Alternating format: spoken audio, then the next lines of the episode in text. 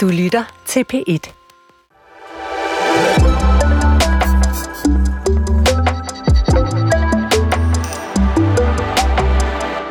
Fremtiden. For mig var det engang noget med robotter, røntgenbriller og rejser i rum og tid. Jeg er født i 1973, og de der forestillinger var nogle, jeg havde som barn, og måske også som teenager. I dag tager jeg samtidig mig selv i at tro, at fremtiden allerede er her. At kunstig intelligens blot er måneder væk fra at løse kræftens gåde. At Elon Musk og så nogen selvfølgelig finder en måde at leve på Mars, og det er min levetid. Og at jeg ikke behøver at lære at sortere affald, fordi ny teknologi fikser det hele lige om lidt. Her på Fremtiden på PIT er vi nysgerrige på teknologierne, opfindelserne og idéerne, der er på vej, men især på det liv, som måske kommer til at udspille sig imellem dem. Jeg hedder Mette Valsted Vestergaard, og i dag er jeg nysgerrig på fremtidens lange liv. Og lad os som sædvanligt begynde med at høre, hvordan chatbotten ChatGPT ser fremtiden for sig, hvis vi til den tid kan være pivfriske, når vi er oldgamle. I år 2123 har menneskers levetid gennemgået en bemærkelsesværdig forvandling, takket være avancerede medicinske opdagelser og teknologiske fremskridt. Den gennemsnitlige levetid er steget dramatisk, og mennesker lever nu i gennemsnit 150 år. Denne ekstraordinære stigning i levetiden skyldes blandt andet brugen af biomarkører, der spiller en rolle i at forlænge menneskers levetid. Aldringshæmmende medicin har også spillet en afgørende rolle i denne ekstraordinære udvikling. Forskere har udviklet lægemidler, der ikke kun forlænger livet, men også forbedrer livskvaliteten i alderdommen. Disse lægemidler målretter de underliggende årsager til aldring, såsom cellulær skade og genetiske mutationer, og giver mennesker mulighed for at forblive sunde og aktive i en længere levetid. Morten Scheiby Knudsen, hvad tænker du om det scenario, som ChatGPT øh, lavede til os her? Altså, det lyder da meget spændende. øhm, altså, jeg, jeg tror, at der er en, nogle af de ting, som siger, der godt kunne være rigtige. Øhm, men altså, det, det er jo langt ude i fremtiden, ikke? Så, så det er jo en lille smule af gætværk på nuværende tidspunkt. Mm. Liselotte Lyngsø, mm, når man siger, hvad der sker om 100 år, så må det jo godt have lidt flyvehøjde eller lidt øh, sci-fi-karakter. Øh, Synes du, det er sci-fi-agtigt nok i virkeligheden i forhold til, at det her skulle være i 21-23? Nej, altså jeg, jeg, jeg synes jo, at der kommer nogle andre teknologier allerede nu, som gør, at vi kan leve, øh, som vi altid har gjort. Det vil sige, at vi kan få en, en digital avatar, der i bund og grund kan fortsætte præcis som vi har det nu, øh, og leve der ud af. Så, så spørgsmålet om vi skal hænge fast i de der tunge ben og arme, om vi skal gå og lave små reparationer på dem, eller om vi skal lave en radikal innovation, hvis mm. vi kigger 100 år frem. Lad os lige få øh, sat lidt øh, flere informationer på jer begge to. Øh, den første gæst, I hørte tale, Morten Scheibe Knudsen, er læge og aldringsforsker på øh, Center for Sund Aldring på Københavns Universitet. Morten Scheibe Knudsen, er det evige liv utænkeligt? Øhm, det, det tror jeg faktisk ikke, det er. Altså, vi ved fra, øh, fra dyreriget, at der er meget stor forskel i, hvordan dyr ældes. Altså, der er nogle dyr, der øh, ældes meget anderledes, end vi gør. Der er nogle dyr, som man ikke rigtig kan måle på, om de er blevet ældre.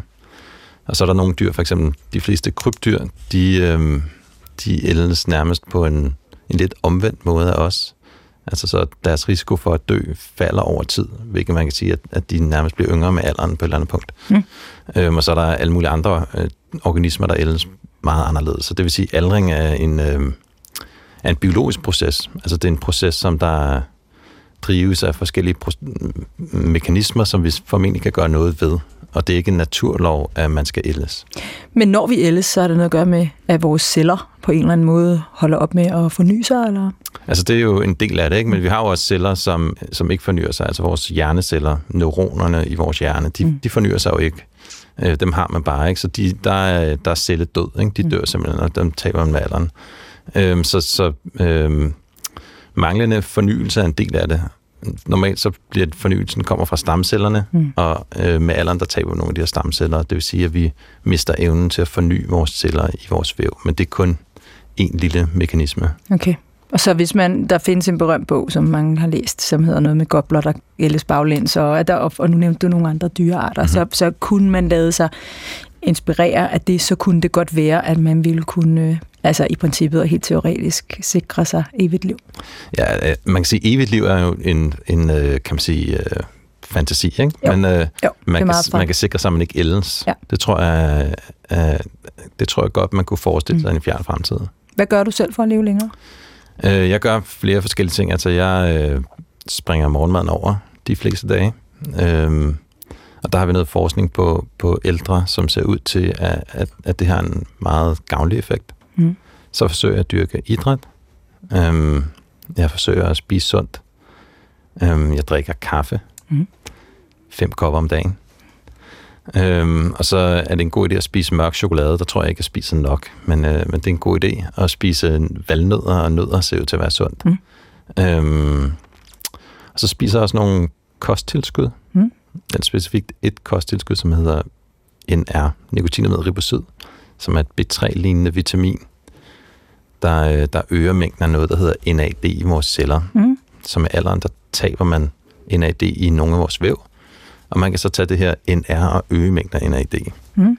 Og det kan måske modvirke nogle af de ting, der sker med alderen. Mm. Tager du nogen form for medicin? Så tager jeg faktisk også et, øh, et lægemiddel, der hedder Metformin. Ja, hvorfor gør du egentlig det? Det er noget, som man øh, typisk giver til prædiabetes øh, patienter. Hvorfor tager du det? Ja, man giver det også til, til altså, type 2 diabetikere. Ikke? Ja, det er. Øhm, det er et, øh, et præparat, som der sænker blodsukkeret. Mm. Og der var i USA at, at forske, øh, der, der prøvede vi det på mus for eksempel, og så, at det for- forlængede livet af mus. Og øh, vi har lavet noget forskning i, i, øhm, i det danske register, Mm.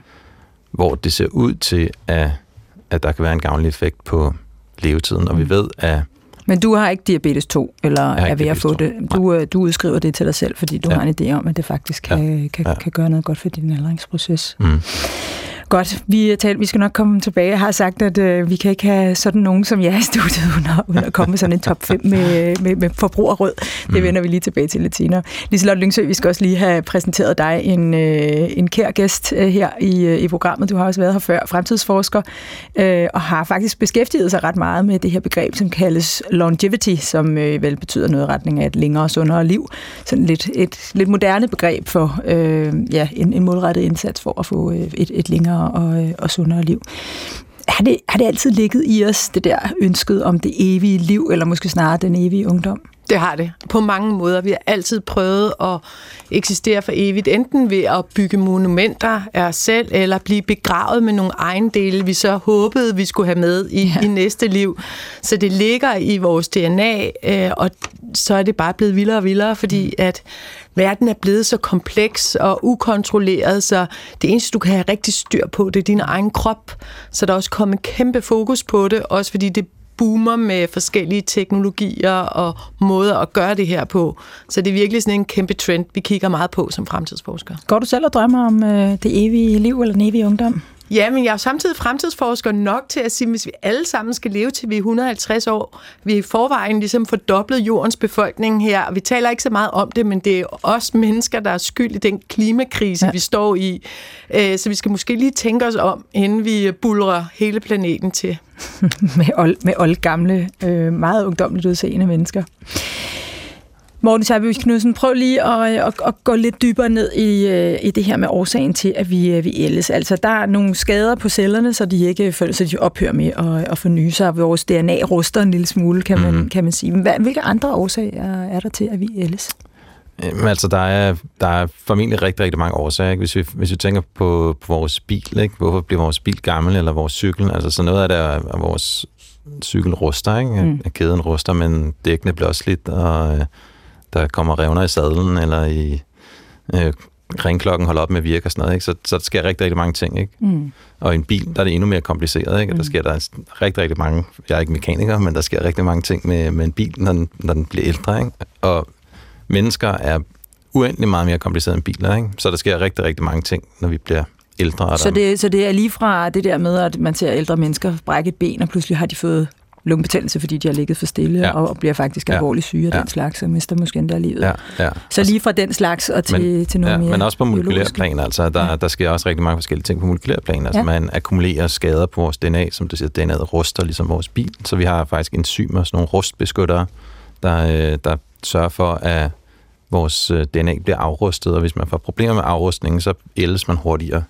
Og hvad er afrustningen, hvis du skal oversætte det til, til hvad det egentlig er? det er? Det er at fjerne DNA-skader. Ja. Altså, og det, det, noget af det, der forårsager DNA-skader, det er faktisk øh, ligesom rust, at det er ilt. Ja. At vi trækker vejret. Når vi trækker vejret, så får vi ilt ind i kroppen, og ilt er et meget reaktivt molekyle. Ikke? Det skal jo bruges, når man brænder en tændstik, mm. eller Mm. øh, det er også det, der ilter vores bil og ruster vores bil. Mm. Og den energi, der er i iltmolekylet, bruger vi også til at danne energi i vores celler. Mm. Øh, men det er ligesom et tvækket svær, ikke? Så bagsiden er så, at vi, vi, vi bruger den her ilt, men ilten kan også reagere med vores DNA og med vores fedtstoffer med vores proteiner og ilte, ilte dem, og altså lave øh, rustskader, kan man sige. Mm, mm. Så det er en kompliceret øh, affære at skulle, øh, at skulle forsøge at udsætte aldring, fordi man hele tiden øh, arbejder med noget, der er nødvendigt, som samtidig er, er, er destruktivt Ja, på en det, eller er, anden det er måde. en meget kompliceret affære, Ja. må man sige.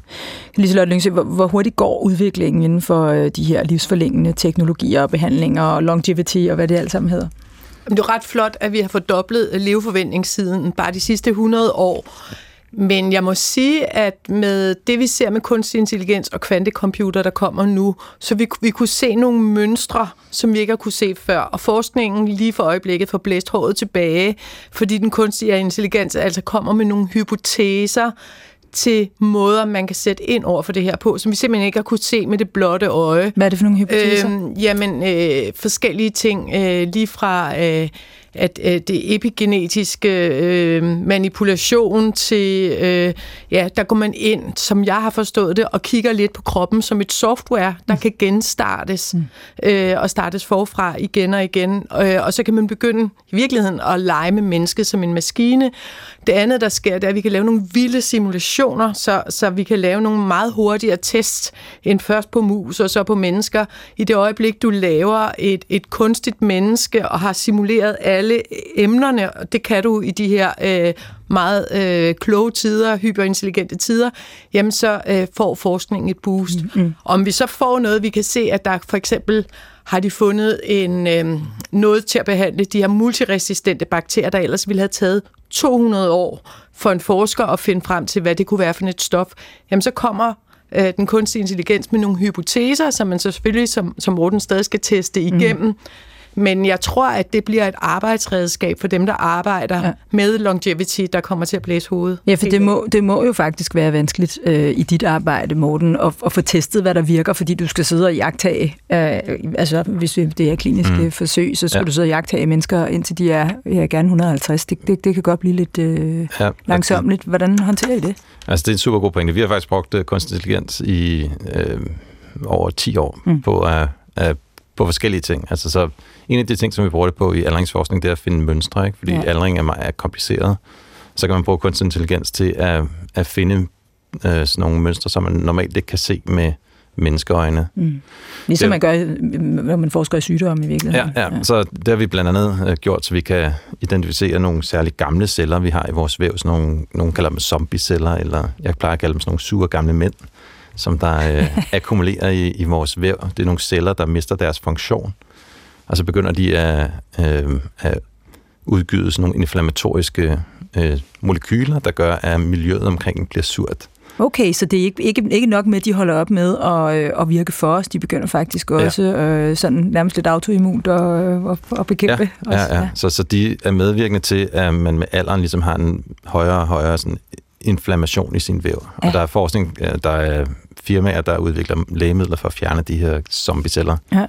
Øh, Og, og det, du, er det det, du forsker i lige nu? Jeg ved, du forsker i, øh, hvad kan man sige, hvorfor vi bliver gamle. Er det er det, det Ja, her? det er noget af det, vi gør. Vi har også brugt kunstig intelligens algoritmer til at finde molekyler, der kan, der kan fjerne DNA-skader. Ja.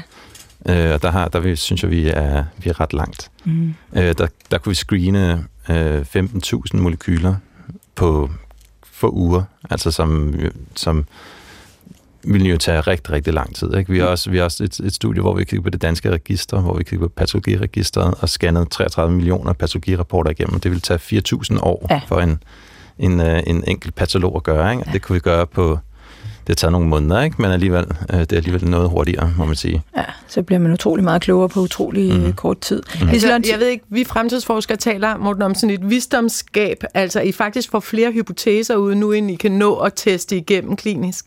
Ja, altså man kan sige, når man arbejder med de her rigtig, rigtig store datasæt, så kan man faktisk godt blive sådan lidt... Øh, øh, altså Overvældet. Overvældet, ja. ja. Og det kan være svært at finde ud af at navigere rundt ja. i dem, ikke? Liselotte Lyngse, øh, lad os lige tale om, øh, om biomarkører. Det var også noget af det, som ChatGPT øh, nævnte øh, i, i, i sit, sit scenarium. Øh, hvad er det for noget? Jamen, øh, det er jo Morten, der er, er, er lægen, men øh, blandt andet det her super, det handler om, at man kan ud fra nogle forskellige test vurdere en persons biologiske alder, som så altså måske ikke harmonerer med ens øh, fysiske alder. Øh, altså, hvor gammel er man versus hvordan har ens krop det. Mm. Og ved at få sådan et tal, så kan du begynde at konkurrere mod det, mm. øh, og prøve at gør dig selv yngre ved at ændre nogle forskellige øh, livsstilsting. Og, og hvad er det, hvad er det der de her biomarkører er for noget? Det, det er mange forskellige ting. Igen er det typisk øh, øh, komplekse datasæt, hvor man så kan bruge en kunstig intelligens algoritme til at finde, øh, finde forskellige markører. En af de mest anvendte er noget, man kalder den epigenetiske alder. Mm. Så i vores, vores øh, DNA, vores gener bliver reguleret, vores DNA bliver reguleret via noget, der hedder epigenetik. Og der har man fundet ud af, at, at det epigenetiske mønster, det ændrer sig en lille smule over tid, og det viser at være en rigtig, rigtig god markør for en biologisk alder. Så det vil sige, hvis man, hvis man tager en blodprøve for en person, kan man se, om den person er biologisk ældre, end hvad der står i hans eller hendes pas. Mm. Og dem, der så er biologisk ældre, vil typisk leve en lille smule kortere, end dem, der er biologisk yngre. Men en der, lille smule, hvad er det? Øh, jamen altså, det er jo, det er jo gennemsnitligt, ikke? så det, mm. det, det, det er svært at sige, ikke? Mm. men det, det kan sagtens være, være flere år. Ikke? Okay. Øh, men der, men der er andre sådan mere let tilgængelige markører. Ikke? Man kan også tage et, vi, vi bruger et ansigtsbillede, vi bruger også den her DNA-epigenetiske alder, men, mm. men man kan også tage et billede af en person, ikke? Og, og få den kørt igennem en kunstig intelligens algoritme, og hvis man ser yngre ud end ens virkelig alder, så har man tendens til at leve længere. Hvis man ser ældre ud, så har man tendens til at leve kortere. Men det giver måske også meget god mening, ikke? Altså, at vi, vi ældes jo på forskellige måder, ikke? Og, øh, og vores øh, udvendige aldring afspejler formentlig også vores indvendige aldring. Mm. Mm. Det er jo ret øh, syret at tænke på, fordi så sidder du der som forsikringsselskab og skal forsikre dig. Skal jeg så give dig en forsikring, der er aldersvarende på den ene måde eller på den anden måde? Ja. Ja, det er super interessant. Findes der nogle lægemidler, der kan påvirke aldringshastigheden? Altså, det er, jo, det er jo noget af det, som vi kigger på. Ikke? Nogle af dem, som der viser, øh, som der har lovende effekt, altså der er det her metformin, som det, det, det, det ja. er en af de første, der formentlig vil blive testet i mennesker. Der er et, et stort forsøg i undervejs. I New York, der er en professor, der hedder Nir Baselai, som der kører et stort forsøg på ældre, hvor han vil give dem metformin. Det virker forhåbentlig, men det er stadig på forsøgsbasis, okay? Så det er eksperimentelt. Jeg vil ikke mm. anbefale nogen at gå ud og gøre det her. Så, det, så er der noget, der hedder rabamycin, som er et, øh, et, et lægemiddel, der har, har vist sig at forlænge øh, levetiden af stort set alle organismer, hvor det er testet på. Så det er et af de mest lovende præparater. Det har man brugt hos mennesker også, men det er behæftet med nogle bivirkninger, der gør, at, at det er, at man skal passe passe på med det, og det er ikke noget, som man normalt vil kunne Hvad er det for nogle bivirkninger? Altså, det, det er noget, der hæmmer immunforsvaret. Så det ja. øh, hæmmer øh, cellers mulighed for at dele sig. Så noget af det ting, der sker, det er, at man formentlig får bibeholdt sine stamceller en lille smule bedre. Mm. Man får aktiveret nogle øh, processer i ens celle, som der ser ud til at være gavnlige for vores aldring. Til gengæld går man rundt og er lidt småforkølet hele tiden. Til gengæld går man rundt og er lidt småforkølet, og, og øh, man kan sige, faren er jo, at man får hæmmet immunforsvar så meget, at man ikke kan bekæmpe en simpel infektion. Ikke? Mm. Så, så, så derfor øh, skal man være meget forsigtig med, med den her type interventioner. Ja, det er klart. Øhm, Udover, og nu du har været lidt inde på, at man, man skal spise sin grøntsager, få sin øh, nattesøvn og, og så videre, have et socialt netværk, så, øhm, så kan man jo faktisk også øh, få sådan en longevity-undersøgelse og faktisk også behandling Øh, Liselotte nikker, fordi det har Liselotte faktisk øh, prøvet. Øh, der ligger øh, her nord for København en, øh, sådan en klinik, den hedder Aetas, er det sådan, man udtaler det? Yes. Øh, Aetas Diagnostics, og det er sådan en longevity-klinik, som siden 2020 har fokuseret på forebyggende medicin og øh, præcisionsdiagnostik, som de siger. Øh, Thomas Hargreave, Hargreave, som er direktør for den her klinik, fortæller her, øh, hvordan det egentlig foregår. Prøv at høre vi laver jo, hvad kan man sige, forebyggende behandlinger. Jamen det gør vi sådan set ved at lave helt almindelige øh, prøver, som blodprøver, urinprøver, spytprøver, og så der også afføringsprøver. Det kan du bruge til at få et overblik over, hvad der sker inde i din krop. Den mindste, som vi har, det er en analyse, som hedder SUPAR, som er en enkelt prøve, man kan lave, hvor man kan få målt øh, kronisk øh, inflammation i sin krop. Så det, den fortæller dig, det er, hvordan går det lige nu? Overordnet set, hvor sund er du? Og derudover også kan man også bruge den til at, at beregne en, en form for biologisk alder, med, hvor man kan se, hvor hurtigt ældes man. Vores mellempakke er en, en lidt større helbredsundersøgelse, det er sådan rimelig omfattende, omkring øh, 65 analyser, hvor vi gennemgår organstatus og de forskellige, hvordan de forskellige systemer i kroppen øh, status er, dit hjerte, dit lever, dit nyre, og så laver vi ja, fysiske undersøgelser, altså som du kender det måske fra din egen læge med øh, hjertekardiogram og blodtryk og lungefunktionstest og bagstyrke og sådan noget. Og det giver sådan et, et rimelig godt indblik i, hvordan det går overordnet set. Det vi jo kan, det er, at vi kan screene for sygdom og se, er du ved at blive syg, eller er, er der noget lever usundt, og man gør lidt skade på sig selv mere, end man bør gøre. Hvordan øh, stod det til hos dig, Liselotte, da du øh, fik lavet sådan en øh, test? Altså, jeg gjorde det jo, fordi jeg som fremtidsforsker siger interessant, spændende, og jeg er nødt til at researche det her. Og mm. når jeg kan se, at det er noget, der eksploderer, og flere og flere kommer med, øh, så skal jeg selvfølgelig prøve det på en krop for at vurdere. Øh, men det betød, at jeg havde en båndoptager, eller en, en optager i den ene hånd, og så skulle jeg lave sådan en grip-test med den anden, og den var helt af helvede til. Jeg, jeg fik det faktisk lidt dårligt, men det viste, at jeg var Øh, ja, den der, den var rigtig dårlig i forhold til min, min alder og, og Parkinson, og jeg ved ikke hvad. Jeg nåede virkelig at få helt øh, nøje. Men de sagde, det var nok, fordi jeg havde lidt for mange ting i gang du samtidig. Havde, du, havde, du havde lidt for slappe poter. ja. øh, så det var en af, af testene. Øhm, og øh, jeg tror, det endte ud i, at jeg var så noget som 8 måneder yngre end min biologiske alder, og så blev jeg også lidt mopset, fordi her går jeg til træning tre gange om ugen. Prøv at holde igen med alkohol ryger ikke, og det er så det eneste, man får oven i hatten. Alt det slid og slæb. Må ikke jeg bare skulle have taget den øh, tid der, og så hygget mig i seng med en god bog i stedet for. Så jeg var også sådan lidt, er det, er det virkelig det værd? Ja. Øh, altså. Ja. Og det skal vi også tale om, fordi det kan jo også føre til, at man pludselig bliver alt for fokuseret på, øh, på lige præcis øh, sundhed, og, og, og det findes der som også en diagnose for. Men Morten Scheibe Knudsen, det lyder jo som nogle relativt simple målinger, det her. Altså, mm. der, jeg får det lidt ligesom jeg siger i starten af programmet, jamen gud, har man ikke altid gjort det nærmest, ikke? Altså mm. en afføringstest, en spyttest, mm. en blodprøve osv. Men det har man jo sådan set ikke, fordi vi går ikke og holder øje med, hvor raske vi er. Vi, vi, vi venter til, der kommer en, et symptom på en sygdom, og så går vi til lægen og får, og får undersøgt det. Tror du, det her i fremtiden vil være en, en tilgang til det at gå til lægen? Altså, man, man har noget data, og det skal man lige have en lidt konsulentbistand til at vurdere, og så går man ned til lægen og snakker om, der skal tilsættes lidt B3, eller hvad det skal være? Altså, det kunne jeg godt forestille mig. Altså, man kan sige, øh, det er jo sådan en slags screening, ikke? Mm. Øh, øh, og der skal man jo være opmærksom på, om, om, om det er en rigtig screening, der udføres, ikke? Altså, SUPAR for eksempel er jo ikke en valideret aldringsmarkør, for eksempel. Så, hvad er så, SUPAR? Øh, jamen, det er, det er sådan en markør for kronisk inflammation. Yes. Øh, og øh, det er ikke noget, som der ellers... Nu, nu kender jeg en del af de her øh, aldringsklinikker rundt omkring i verden, og, og det er ikke en øh, markør, som man ellers normalt bruger, og ikke noget, som feltet anbefaler. Altså, der er kommet øh, anbefalinger om, om, fra flere forskellige sider i, i man kan sige, fra lederne inden, inden for feltet, og mm. man kan sige, det er ikke en af de markører, man vil bruge. Så jeg ved ikke, hvad de ellers, øh, hvad de ellers øh, laver af aldringsmarkører. Mm. Øh, men, men, øh, nu skal jeg sige, nu har vi ikke, øh, nu har vi ikke Thomas Hartgreave med os til lige mm. at spørge, hvad der, hvad der er ud over de her mm. øh, super-markører. Øh, så så øh, hvis man øh, sidder og overvejer øh, og interesserer sig for det her, så må man selv lige øh, gå ind og lave den mm. research, fordi vi har lavet et meget langt interview med ham, som vi har, har kortet lidt ned for at mm. få en idé om, hvad det er, det går ud yes. på. Ja. Øh, men, men når det er sagt, altså, og det kan godt være, at Super viser sig at være en, en rigtig god markør, ikke? Ja. men lige nu er den ikke valideret. Nej. Øhm, når det er sagt, så er ideen jo, at, at vi gerne vil forebygge sygdom, ikke? Mm. og vi gerne vil forsøge at, at kan man sige, øhm, sætte ind, øh, inden at vi rent faktisk bliver syge. Mm. Det, hvor jeg, det, hvor jeg selv synes, at aldringsmarkør har en rigtig god mening, det er, når vi laver kliniske forsøg. Ikke? Mm. altså, hvor vi ser på, om, øh, om vi kan påvirke aldringshastigheden. Mm.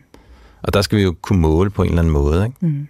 Og der giver aldringsmarkører rigtig god mening for at ja. finde ud af, hvilke lægemidler virker, hvilke interventioner virker, så ja. det ikke er bare, at man går ud og Jeg håber på det bedste, Håber på det og, bedste. og laver alt muligt. Øh, Der, fordi der findes rigtig, rigtig mange mærkelige Ja. ting, man kan lave ja. Ja. her i det her felt. lige præcis.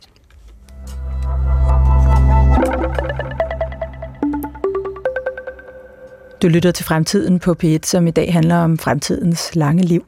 Mine gæster i dag er læge og aldringsforsker Morten Scharpe Knudsen og fremtidsforsker Liselotte Lyngsø. Og nu har vi talt lidt om, hvad det egentlig vil sige, at, øh, at ældes, hvad, hvad er alder for noget, hvad, hvad der sker med vores kroppe, som tiden går. Øh, og vi har også talt om, øh, om den her tendens, trend øh, i tiden, som er eksploderet, som Liselotte Lyngsø siger. Altså, vi vil faktisk meget gerne blive ældre, og vi vil også godt have det godt efterhånden, som tiden går. Nu skal vi til at kigge lidt mere ud i fremtiden. Øhm, men jeg vil godt lige starte, og det plejer vi jo at gøre, med jeres vurdering af det der øh, fremtidsscenarium, som ChatGPT skrev til at starte med. Øh, nu nævner jeg nogle af de elementer, som øh, den synes, den kan slå fast, og så kan I sige ja eller nej til, om I tror, vi er nået dertil om 100 år. Øh, Morten Scheibe Knudsen, mennesker lever nu i gennemsnit 150 år. Ja eller nej?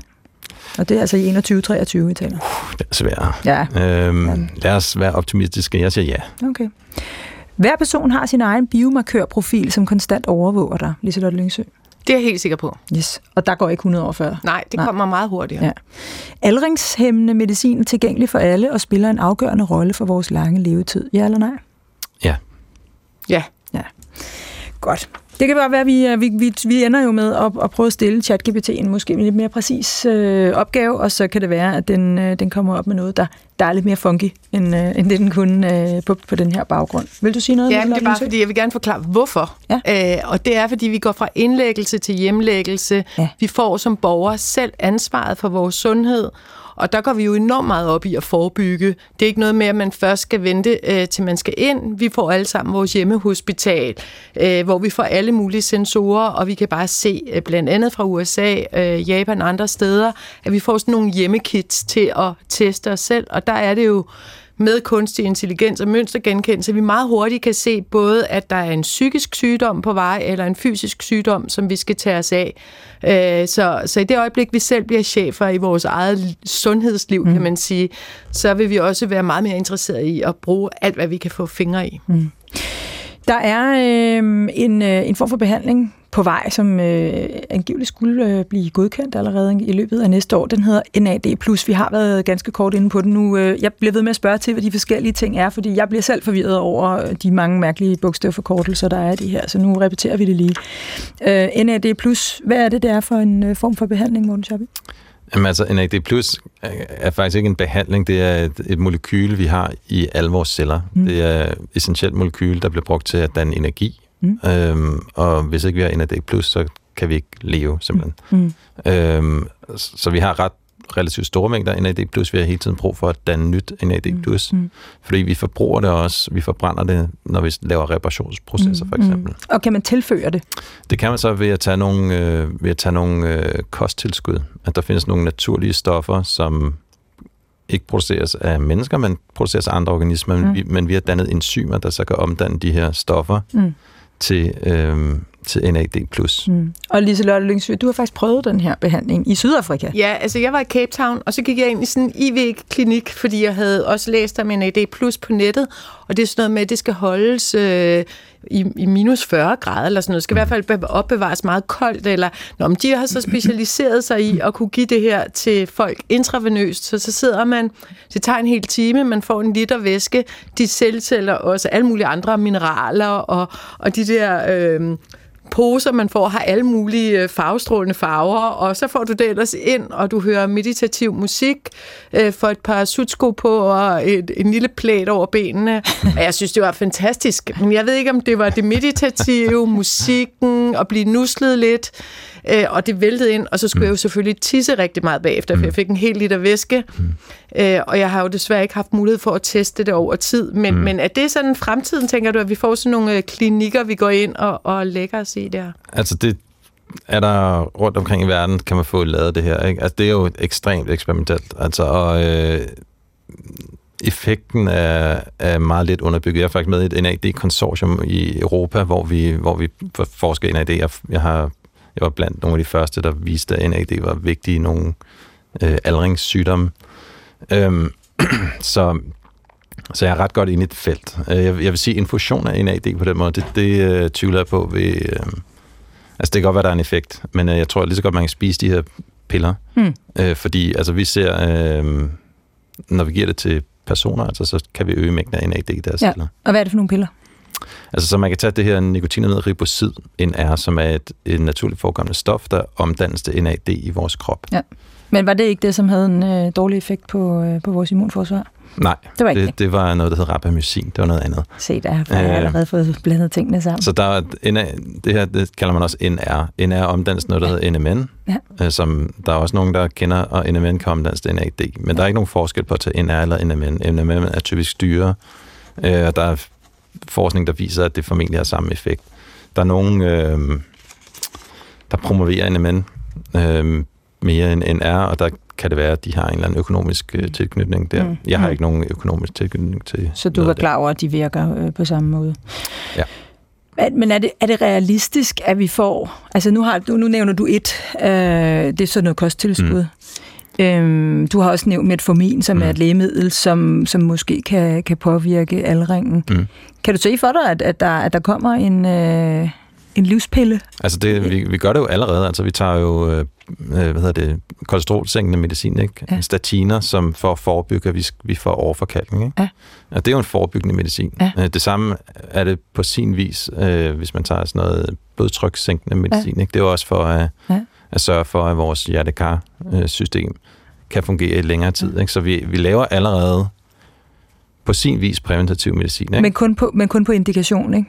Altså kun hvis, hvis der er en tilbøjelighed til for, overforkalkning, eller en tilbøjelighed til for højt blodtryk. Øhm, det, det tror jeg kun er fordi, at det er der, man ser effekten. Ikke? Okay. Så hvis vi, hvis vi viser, at vi har en effekt på overlevelse eller på sygdoms øh, hyppighed, Mm. ved for eksempel at tage metformin hos ældre, Mm så er det da noget, som vi skal gøre. Tror du, øh, tør du, tør du øh, give et bud på, hvor meget vi vil kunne forlænge livet, hvis vi kombinerer den her viden, som du har nu, altså med kosttilskud og de her forskellige medicintyper osv. osv. Alt andet lige. Hvor meget vil du tro, man øh, bare med den viden, vi har nu, vil kunne forlænge livet? Altså hvis alle gjorde det? Hvis vi, hvis, hvis ja, vi eller på, hos det enkelte individ, så frem vedkommende ja. Ikke selvfølgelig bliver ramt af en tagsten. Eller sådan. Øhm, altså motion, så, der får man jo måske en 5-7 år, ikke? hvis Ja. i forhold til folk, der ikke motionerer. Ikke? Ja. Hvis man ikke ryger, så får man også en 5-7 år. Ikke? Ja. Så der er man allerede mm, mellem 10-15 år mere. Ikke? Ja, og hvad så med de her øh, midler, hvis vi lægger dem oveni? Altså, det, det er jo gætværk, ikke? Men Mm. vi ved, at metformin virker, giver måske en 6-7 procent livsforøgelse i, i, i nogle forsøg hos, Mm. hos mus, ikke? Det er sådan måske en 4-5 år mere, ikke? Hos mennesker. Okay, så vi er ved at være oppe i en øh, 20 års tid eller sådan noget. Altså, så bliver vi jo 100 år. Så bliver vi 100 år. Ja. Men det regner vi vel også med, at vi bliver. Altså, det, det ville da være dejligt. Og hvad, hvad er det så, der skal til Hvis for at lægge de ekstra 50 til? Altså, så skal vi... Så tror jeg, at vi begynder at skal være mere radikale i vores, øh, vores tilgang, ikke? Så som. Jamen, altså, der er begyndt at komme mere ekstreme ting, ikke? Altså sådan noget som øh, stamceller, for eksempel, ikke? Jeg tror faktisk, at der er stor øh, mulighed for stamceller i fremtiden, fordi altså, stamceller, det kan man sige, er ligesom en reparationscelle, Mm. mm. som man kunne injicere, ligesom Mm. en reservedel, og så kan den øh, give noget, nogle ekstra celler til væv, hvor man mangler det. Findes det allerede? Det er man allerede begyndt på i, i visse sygdomme, f.eks. Parkinsons syge, Ja. hvor, man, øh, hvor man taber nogle særlige Mm. celler i hjernen. Mm. Der har man forsøgt med, med stamcelleterapi, Mm. mm. i, i specielt i aber, hvor man har set uh, gode effekter. Jeg tror, det Mm. begynder at komme til mennesker. Mm. Stamceller? Jamen igen, øh, der taler vi om artificial capable intelligence, altså noget, der rent faktisk ikke bare kan konstatere, diagnostisere, men selv producere, printe DNA, øh, gå ind og, og, og lege med, øh, 3D-printe organer, øh, så begynder vi virkelig at kunne rykke på bilværksted og Ja. få fjernet og erstattet dele. Ja. Men der, er vi, men der er vi stadigvæk ude i en reparation, ikke sandt? Altså, at når nu, nu dur den lever ikke, nu, sætter vi, nu, nu, nu kommer vi med en reservedel og sætter en, en ny ind. Det er en del af det, men det med epigenetik, det handler Ja. faktisk om at forny og få cellen til at forny sig selv. Mm. Øh, så der er, der er forskellige tilgange alt efter, hvad der fejler, men, men som Morten var inde på, det er jo, det er jo enormt komplekst det her. Og det er også der, vi skal være forsigtige, ikke? Vi ja. får fire år oven i hatten, øh, og så er der så rigtig mange mennesker, der følger influencers, alle mulige vilde råd. Jeg kan ikke lade være at tænke på, at, altså for 100 år siden, øh, så var der flere, der døde af at blive fejlmedicineret, øh, end faktisk at få hjælp af medicinen. Og vi kan jo godt risikere lidt det samme igen, hvis det her bliver sådan en Wild West. Mm. Ja, altså, for, for, for det, det kommer vi ind på lige om et øjeblik, men jeg tænker også, altså, hvad er det for et langt liv, man får? Altså, vi, vi slipper vel ikke for, altså, vi, vi er nødt til at dyrke motionen, og vi er nødt til at stoppe med rygningen, og vi er nødt til ikke at være så glade for det der sukker, og det der alkohol, øh, som vel også er en slags sukker, og så videre. Kan vi finde ud af det, Liselotte Lyngsø, når du er jagttager? Bare... Ja, det vi ser, det er en, en total okay. opdeling i sundhed. Så dem, der i forvejen træner og har fået de der otte år oven i hatten og lever sundt, det er også dem, der nørder det her longevity helt ja. vildt. Og så er der en gruppe, der står helt udenfor. Så ja. vi ser ind i en fremtid, som er enormt todelt. Mm. Og så koster det kassen at gå op i det her. Ikke? Ja. Det koster millioner af kroner, hvis man skal øh, ud og, og hente alle behandlingsformerne. Ja. Kan vi sætte nye gener ind? I fremtiden? Øhm, altså det, er jo, det kan man faktisk allerede nu. Mm. Altså, så, at det, teknologien er der, kan man sige. Det, det, det bliver brugt til, til genetiske sygdomme. Ikke? Og, men, men det er svært, det er svært at, altså, det, kan jeg forstå, det er meget svært at vide, om det der gen nu også lige kun påvirker lige det der, man gerne vil have, eller også en række ja. andre ting. Ja, så, så, så øh, det, det er fuldstændig rigtigt. Men der er, altså man kan tage til Bahamas og få skudt nogle gener ind, som måske påvirker muskelaldring. Nå. Øh, det, det, det kan man allerede nu. Øh, det vil jeg stærk, Den stærkeste stærk på kirkegården, eller ja. på... på. Men det, det vil, men det er rigtigt. Men man kan sige... Øh, Hvorfor vil du stærkt fraråde det? Fordi vi, vi kender ikke den langsigtede effekt, men, men man kan sige, ideen er jo er måske ikke, øh, at den er jo en lille smule skør, ikke? men mm. hvis man forestiller sig, at man er dødssyg, og at man kan få et gen skudt ind, der kan, der kan gøre, at man bliver rask igen, mm. så synes jeg, det er noget, man der skulle gøre. Men det, og det er selvfølgelig din lægetik, der, der, der træder ind nu og siger, mm. vi skal ikke tage et rask menneske og risikere at gøre det menneske syg, mm. fordi øh, det raske menneske godt kunne tænke sig at være endnu mere mm. rask. Øh, det er klart. Øh, hvad er det vildeste, du har hørt om, at folk har gjort i forsøget på at øh, op, opnå længere liv eller større sundhed? Jamen altså, det, det synes jeg er en af de vilde ting, ikke? at skyde sig selv med, med gener. Ikke? Øh, så er der også folk, der har fået infusion af, af, af blod, altså plasma fra, fra unge Øh, okay. Altså, fordi man regner med, at hvis man får ungt blod ind, så bliver man tilsvarende ung selv, eller hvad? Ja, det, det, det er faktisk fordi, der, der har været nogle øh, ret interessante forsøg, der startede for omkring 20 år siden, hvor man, og det var i USA, det, var, det ville ikke være blevet godkendt herhjemme, tror jeg, men hvor man tog en, øh, en ung mus, og så tog man en gammel mus, og så syede man dem sammen faktisk, sådan at de delte deres øh, blodkredsløb. Ja. Og det viste sig, at den gamle mus blev en lille smule yngre, og den unge mus blev en lille smule ældre. Wow. Og så... Øhm, avanceret form for bloddoping. En lille smule avanceret form for bloddoping, do, øh, doping, ja. Og, øhm, og ideen er så, at, at det kan være, at det er nogle faktorer i plasmaet, der kan påvirke aldringshastigheden. Mm. Og det er der noget forskning, der indikerer. Men det er også virkelig, øh, synes jeg, på meget, øh, meget tidlig plan. Mm.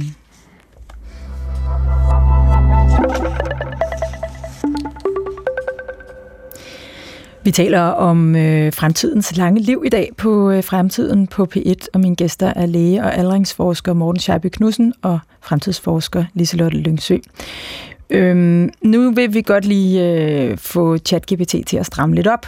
Øh, vi vil godt have et øh, fremtidsscenarium, som måske er lidt mere præcist, og måske også tør øh, gå lidt videre, fordi der var en del af de ting, der stod i det oprindelige scenarium, som vi måske ikke tror, der går 100 år, før vi, vi sidder med. Hvad skal vi have? Hvad skal vi putte ind i maskinen? Oh, det er da et godt spørgsmål. Mm. Det ved jeg ikke. Hvad, ja. hvad, hvad, hvad, vil, hvad vil vi have opnået viden om om 100 år, måske fra din forskning eller dine kollegaer, som, øh, som vi skal have, have ind i, i, i feltet, øh, når vi skal beskrive øh, fremtidens lange liv? Øhm, altså, jeg, jeg tror, at den der med øh, organer, øh, at det, det hænger også lidt sammen med det her kryo, kryofelt, hvor man kan fryse folk ned og sådan noget. Ja. Og fryse, der kunne man også, ideen er jo også, at man kan sige, det er jo skørt, ikke, at fryse folk ned på, på en eller anden plan. Øh, men man kan også bruge det til at fryse organer ned, ikke? Ja. Øh, og så have organerne på lager, som man så kan bruge til senere lejlighed. Ja, eller noget. nedfrysning af organer, så man kan lave en udskiftning. Ja. ja. Hvad, med, hvad med nogle af de øh, form for, former for medicin, øh, som, som vi mås- måske, måske ikke øh, vil kunne se en, en effekt af? Øhm, Tror du, alle tager metformin i, øh, om 100 år? Ja, det kunne være meget sjovt at spørge den om. Ja. Øhm, Vi sætter metformin ind. Jeg tror ikke, den har svaret, men, det, men den kan jo skrive det ind og så se, om, Mm. mm. om der kommer noget interessant ud af, øh, ud af, ud af at, at, at smide den ind i maskineriet. Mm. Det er typisk der, det, øh, det bliver sjovt. Hvad med de her øh, typer af kosttilskud? Hvor, altså, er det, er det sådan en... Øh, altså, bliver det bare helt almindeligt, at man har en eller anden pille, man tager, en multivitaminpille, man tager om morgenen, men Altså, man har det formål? sådan har det jo været, ikke? at folk tager multivitaminpiller, som i virkeligheden jo ikke virker. Mm. Øhm, kan man sige. Så jeg, det, jeg spiser heller ikke multivitaminpiller og, andre kosttilskud. Jeg er ret, Mm. vil sige, selektiv der. Øhm, og jeg, jeg ved heller ikke, om det her virker. Ikke? Mm. Men, men øh, det er helt klart, at, at det, vi spiser, kan jo godt påvirke vores ernæringsmæssige Okay, kosten. Kosten. Ja, så, så vi bruger meget, i meget højere grad kost som, øh, som medicin og som forebyggende. Øh, Måske. Ikke? mm. Det kan man håbe. Ja. Tror du, folk ryger cigaretter om 100 år? Øhm, forhåbentlig ikke. Tror du, de drikker alkohol? Det- det- Jeg tror, det er svært at komme af med. Øh, altså, det er også okay at drikke Mm. alkohol ikke? indimellem, øh, så længe man ikke øh, drikker særlig meget. Mm. Øh, så, så er effekten, selvom der er en negativ effekt, ligegyldigt hvor lidt man drikker, så er effekten meget lille. Mm. Liselotte Lyngsø, hvad, hvad skal vi putte ind i uh, ChatGPT, så den giver os et, et mere præcist fremtidsscenarie? Jamen altså, at vi øh, går rundt i realtid og får al information, vi skal Ja. ja. bruge, og vi Ja. ja. bevæger os meget mere rundt og handler hele tiden på, på de indtryk, vi får, så øh, er det helt normalt, at man øh, ved kritisk sygdom bliver frosset ned, og så først tøder op, når der er en medicin, der dur. Så på den måde er der mange, der vil lede både 2 og 300 år, øh, før de bliver tøet op. Ikke? Og så, eller ikke lede, men være frosset Ja. i flere år, indtil at det ligesom kan lade sig gøre. Ja. Og så er det her med at kunne klone, altså Ja. så, så vi kloner, øh, og det kan vi jo gøre en til en, øh, eventuelt med nogle forbedringer, som man Så måtte klone ønske. med henblik på at have reservedele? Ja, klone med reservedele, men så også erfaringsoverføre. Og det Ja. ja. har man allerede også eksperimenteret med med mus, der øh, samler op. Og nu er vi blevet øh, så gode til det her mønstergenkendelse, at vi kan begynde at downloade øh, tanker og, og, og, og hjernebevægelser. Fordi hjernen er det helt store issue her. Øh, Morten var inde på det. Øh, det er der, der ikke kommer nye celler. ja. Så det er, den, øh, altså det er der, hvor vi, vi knækker hjernens biologi og kan kopiere den, Ja. ja. at vi næler et evigt liv. Nå, det er funky det her. Det, øh, det, det glæder mig til at høre, hvad, hvad ChatGPT kan, kan få ud af. Øhm, lad os øh, lige bare ganske kort knytte en, øh, en, en tanke til det her med den fokus øh, på aldring, altså på at, at, at holde sig ung og hvad det også kan have af konsekvenser. Fordi det, det enhver, der har været på en slankekur nogensinde, og jeg har ved Gud været på mange, ved godt, at man bliver underlig overfokuseret øh, på netop det. Altså man bliver overfokuseret på mad, og så føler til sidst, jeg har altid, jeg det har altid haft den øh, virkning på mig, jeg følte mig lidt skør til sidst. Jeg har til gengæld aldrig rigtig tabt mig særlig meget af det, fordi så, så, så havde jeg ikke mere selvdisciplin, øh, og jeg var sulten eller noget. Men, men, ja, men, men den der fornemmelse af at, at blive overfokuseret, blive lidt, blive lidt skør, den kender jeg da godt. Og det er der jo nogen, der bliver decideret skøre altså rigtig skøre, ikke bare sådan lidt småskøre som mig. Og det er det, der hedder ortoreksi. Ja. Og den ligger ikke på WHO's endnu, men vi kan se, at flere og flere unge får det. Det er sådan en form for obsessive øh, OCD, altså ligesom hvis man skal vaske hænder hele tiden, at man fokuserer så meget på Ja. det sunde liv, at man ja. faktisk øh, bliver syg af det. Og de overvejer, fordi de kan se en stigning, blandt andet på grund af de sociale medier, og det der med at få, få ekstrem fokus øh, at det faktisk skal ind og være en diagnose. Så det tror jeg bestemt også følger med, at vi får ansvaret for egen sundhed. Bare forestil dig, at du må ikke blive gammel længere. Mm. At blive gammel er en sygdom. Du får skyld og skam over at blive gammel, mm. øh, og får ligesom ansvaret for, om har du ikke taget den rigtige pille? Ja. Har du ikke trænet nok i centret? Ja. Øh, Føj da, hvor ja. du ser gammel ud. Ja, det, så det, det bliver forbundet med skam. Morten Scheibe Knudsen, du, øh, når du, du, arbejder med det her i det daglige, og du, øh, du gør jo nogle af de her ting selv for at, øh, at, at forhindre øh, for tidlig aldring. Bliver du nogensinde, bliver du nogensinde selv øh, overfokuseret på, øh, på sundhed? Nej, det synes jeg ikke. Nej. øhm, jeg, jeg, jeg, jeg vil sige, at jeg bruger sådan relativt simple interventioner. Altså den der med at springe morgenmaden over er, er enormt simpel, fordi den, øh, den, den kræver ikke, at man ligesom ændrer sin kost. Den Mm. kræver bare, at man ligesom ikke spiser morgenmad. Mm. Så kan man ellers spise, hvad man vil Mm. øh, Mm. på andre tider af Ja, døgnet. ja. Øhm, og så kan man sige, at det ved jeg, ikke, jeg har også øh, måske så meget skep- skepsis i mig, at jeg, jeg øh, ved, at der er rigtig, rigtig meget af det, som man får hørt, øh, for, for tude ørerne fulde af, som der ikke virker. Ikke? Altså så, Mm. øh, så øh, i, i, kan man sige, aldringssammenhæng er der meget, meget få ting, som vi rent faktisk tror virker. Yes. Sig lige, Lotte. Ja, men altså nu nævnte du selv øh, slankekur før, og der har jo været mange, mange hundrede år, hvor det ikke har virket snart tværtimod, hvad vi ikke har hørt fra Oprah om elevatorvægt og alt muligt andet. Så kom der øh, det her superdrug fra Eli Lilly og, og, og Novo, som jo faktisk fjerner 20 procent af din vægt. Og det er jo meget, så hvis vi nu siger, at det samme skulle gælde for aldring, så kan man sige, at man bliver, man bliver syg af at prøve og prøve og prøve det ene og det andet. Øh, man kan være meget, meget heldig øh, at få fire år oven i hatten. Man kan også være ret uheldig at blive øh, plimelims af det. Så måske skal vi også vende der til, at vi faktisk får 20 procent ekstra liv oven i hatten, før ja. at det rigtig giver mening. Ja. Fordi vi taler altså om nogle af de her i Silicon Valley, de bruger 20 millioner om året på det her. Ja. Ja. Tænk, hvad man kunne redde af sultne mennesker og klima og alt muligt andet ja. for de penge. Jeg øh, vil, læ- vil læse øh, fremtidsscenariet op nu, øhm, og så må vi øh, se, hvordan, øh, hvordan ChatGPT forestiller sig det. I det 22. århundrede er kryogenetisk organlagring blevet en rutinemæssig del af menneskers sundhed. Mennesker kan nu fryse deres organer ned, mens de stadig er sunde, og opbevare dem til senere brug. Dette har transformeret transplantationer, da ventelisten for organer er blevet næsten elimineret. Samtidig er en kombination af metformin og andre avancerede medicinske behandlinger blevet standard for at bremse aldringsprocessen og forhindre en række aldersrelaterede sygdomme. Det har betydet, at folk i 100-årsalderen ser ud og føler sig, som om de var i 40'erne. Mennesker har gennemgået en revolution i deres kost- og livsstilsvaner. Med en dybere forståelse af ernæring og genetik tilpasser folk deres diæt til deres individuelle behov. Personaliserede kostplaner og fødevareproduktion er blevet standard, og mange har adopteret en plantebaseret diæt for at øge deres sundhed og levetid. Desuden er træning blevet integreret i hverdagen takket være avancerede træningsmetoder og teknologi. Selv ældre mennesker deltager i aktiviteter som maratonløb og klatring. Kloningsteknologi er blevet en integreret del af medicinsk praksis. Mennesker kan nu klone deres egne væv og organer for at erstatte beskadigede eller syge dele af deres kroppe. Når en person bliver kritisk syg, fryses de ned, mens klonede organer eller væv dyrkes til at erstatte de berørte områder. Samtidig er forskning i genetisk redigering blevet almindelig, hvilket giver mulighed for målrettet behandling af arvelige sygdomme på det genetiske niveau. Transport er blevet revolutioneret med elektriske og selvkørende køretøjer, der er en integreret del af bylandskabet.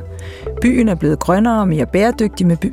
Det har sgu da ikke noget med vores Nej, det har det virkelig ikke. Jeg ved ikke, hvorfor den... andet. Det, det er bevæ- nej, nej, nej, det er bevægelse og mobilitet. Den, øh, den, ja. det, er, det er det. Øhm, sammenfattende har over 21-23 set en bemærkelsesværdig forlængelse af menneskets levetid, takket være fremskridt inden for medicin, kost, livsstil og teknologi. Og så en masse med, at vi udnytter noget videnskab og så videre. Hvad synes I? Det lyder da meget fedt. Jeg synes, der mangler nogle ting. Ja. Jeg synes, der mangler relationer. Relationer er vigtigt. Og så skal jeg også spørge dig om noget, nu du er her, Morten. Altså, søvn er jo enormt vigtigt, og vi har en masse, der, der mistrives, fordi de ikke sover nok om natten.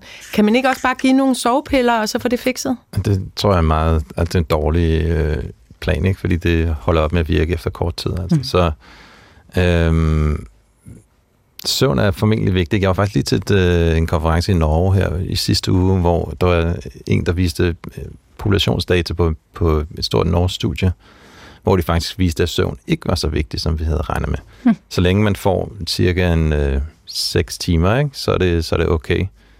Øhm, og man skal helst ikke sove for længe ellers. Øh, og de viste faktisk, at dem, der havde mest afbrudt søvn, havde mindre risiko for at udvikle Alzheimer's. Og det, kan jo, det er jo også kontroversielt. Ikke? Så, så, så jeg tror, søvn, øh, søvn er, er vigtig, ikke? Men jeg vil nok alligevel sætte... Øh, jeg vil nok alligevel ikke være så nervøs for det. Ikke? Hvis ikke man sover så meget, så behøver man ikke ligesom at slå sig selv øh, oven i hovedet med det. Nej, det var da også en sikker måde til ikke at sove, kan man Ja. sige. Og hvad med relationer? Nu spiser ja. Du ikke morgenmad med dine børn. Øh, jamen altså, det kan man sige, øh, relationer er, er rigtig vigtige, ikke? Øh, jeg, jeg synes ikke, morgenmadsritualet er så socialt vigtigt, i hvert fald ikke i min hverdag. Øh, der, der er det aftensmaden, som er vigtigere. Øh, og, øh, men de sociale relationer er helt klart vigtige, altså, øh, og associeret, associeret med længere levetid. Ikke? Og det, det handler også noget om, at man er ligesom en del af, af et fællesskab, men handler også en lille smule om formål. Ikke? At man ja, føler, fordi, man har og hvad har vi overhovedet af, af, af sådan håndfast viden om, hvad øh, sociale relationer betyder for, øh, for øh, livstid og for, altså for, for aldring? Altså der, der har vi data, der viser, at hvis man har bedre sociale relationer, har man tendens til at leve længere. Og folk med børn ser ud til at leve en lille smule længere end, end folk uden børn. Og folk, der... Igen ved vi faktisk ikke helt, hvorfor det er på den måde. Øh, men vi har, vi har også, hvis vi vender tilbage til det med formål, ikke? folk, der for eksempel er religiøse, ser ud til at leve længere end folk, der ikke er religiøse. Mm. Fordi de måske har en eller anden tanke om, at der er et formål med deres liv, der giver dem en lille smule mere drive. Mm. Øh, folk med kæledyr, har jeg læst, har ja.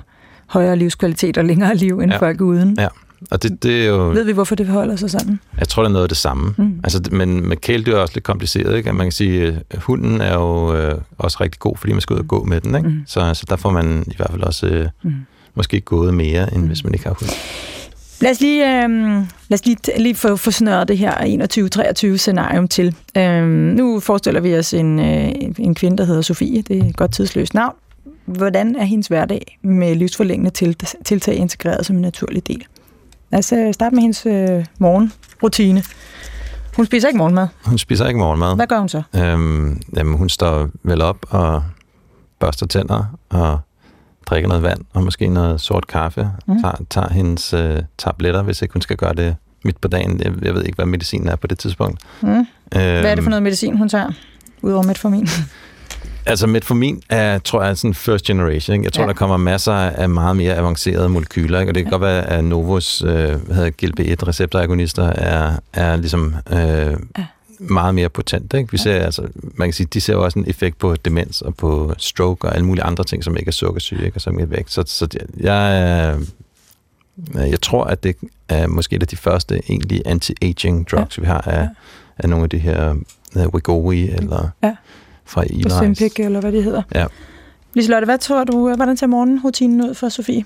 Jamen, for det første, så kan man sige, at 9 ud af 10 øh, mennesker bliver fejlbehandlet i dag, så vi får jo helt klart vores egen 3D-printer, der lige øh, får skrabt de der øh, piller eller den medicin, vi har brug for, mm. i præcis den dosis, mm. der passer til vores eget øh, genetiske så det, er det, så det er den pille, hun tager om morgenen, som hun selv pille, har lavet? Det er den pille, hun tager om morgenen. Ja. Der er ikke sådan øh, 60 piller, hun ja. skal stå og, og, og synke. Hvad laver hun resten af dagen? Jamen resten af dagen, så er hun meget mere i bevægelse. Man kommer til at tænke tilbage på, på de der 100 år siden, hvor folk sad sig ihjel. Øh, men, og jeg tror, det er derfor, at ChatGPT har hele den der transportsektor ja, inde i men sit den øh, vil have os ind i en eller anden elkørestol, ja. og det øh, kommer der ikke til at være her. Ja. Der er vi godt klar over, at øh, en sund sjæl, et sundt læme, alle de der gode øh, råd, så, så vi bliver jo nudget helt vildt mm. til at holde os i form. Øh, jeg ved, at der, der har været nogle undersøgelser, der viser, at specielt folk, der bor i bjerg, bjergene og skal gå op og ned hver dag, jamen de holder sig bare meget længere aktive og i gang, så jo mere, og så derfor kan vi selvfølgelig se nogle byer, hvor alt, hvad der hedder elevatorer, er fjernet, øh, fordi at man kan se på folkesundheden, at det er langt bedre.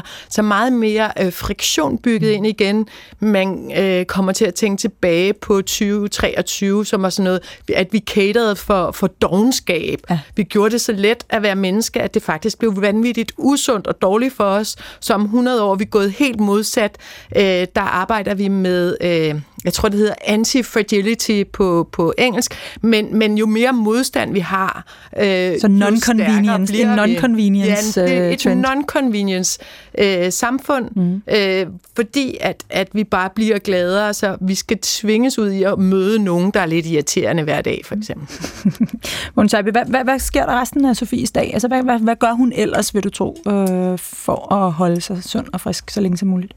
Jamen altså, jeg vil skyde på, at hun måske stadig arbejder, måske. Det er fremtidsforskeren, der, der kan komme ind på det, men så vil jeg da gå ud fra, at hun, hun vil dyrke noget motion. Mm. Øh, hun vil faste i en eller anden periode. Vi ved faktisk ikke rigtig, hvor lang tid er den optimale periode, periode hun skal faste i. Mm. Hvor, øh, hvor, hvad, hvad, hvad tror I, hvor, øh, hvor, går, øh, hvor går overvejelserne? Altså er det flere dage, eller er det bare noget af altså dagen? Det, der, jeg tror, at det er bedre at faste i flere dage men det er meget, meget sværere at faste flere dage. Mm. Så det, det er igen den der med at implementere noget, som der er, som der er nemt, og som man øh, ligesom kan, øh, kan få ens hverdag til at gå op mm. omkring. mm. øh, uden at, at det bliver for invasivt. Mm. Så måske spiser hun slet ikke noget den her dag, men så spiser hun noget øh, dagen dag, efter fra, fra, fra, fra Men det kan være, at hun tager et eller andet lægemiddel, der gør, der reducerer hendes appetit, så hun ja. ikke føler sig sulten. Ja. Eller er hun... Øhm, det kan også være, at hun tager et lægemiddel, der gør, at hun ikke behøver at motionere. Mm. Altså, man kan spise for at leve, eller man kan leve for at spise, og jeg håber, jeg er i den kategori om 100 år. mm. ja, fordi vi er selvfølgelig i live om 100 år, det er klart. Måns, vi har lovet at jeg vil, øh, jeg vil bede dig om at lave sådan en, øh, en, en top 5 øh, over de ting, som vi ved, man skal gøre, mm. hvis nu man sidder der. Og det skal være her nu, øh, ikke, ikke først om 100 mm. år.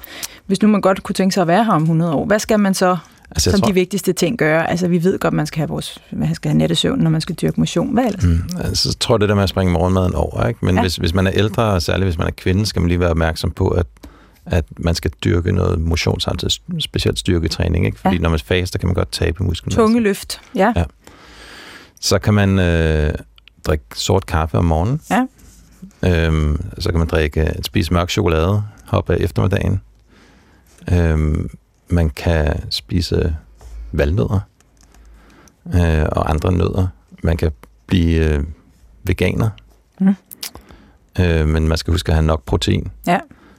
Øhm, så kan man spise nogle af de her kostmidler, ikke? eller kosttilskud. Det er stadig eksperimentelt, ikke? så, så ja. der, er, der er stadig lidt på, på vippen. Ikke? Jeg gør det selv, men ja. øh, vi ved faktisk ikke helt, om det Det var virker. den, der hed RIB. Hvad var det, den hed? med ribosid. Ja, ribosid. Øh, som øger mængden af NAD. Yes. Godt. Sort kaffe, ingen morgenmad, mørk chokolade, valnødder, ikke noget kød, tunge løft og ribosid så er den givet videre fra aldringsforskeren. Og øh, så vil jeg sige, at øh, nu har vi i hvert fald rustet os til en meget lang fremtid. Tak fordi I var med begge to, læge og aldringsforsker Morten Scheibe Knudsen og fremtidsforsker Liselotte Lønsø. Du har lyttet til Fremtiden på P1. Programmet var tilrettelagt af Asta Åholm og Nikolaj Dupont. Det var produceret af Beam Audio Agency. Og jeg hedder Mette Valsted Vestergaard, og jeg håber også, at jeg bliver 100 år mindst. Tak fordi I kom. Ses om 100 år. Vi ses.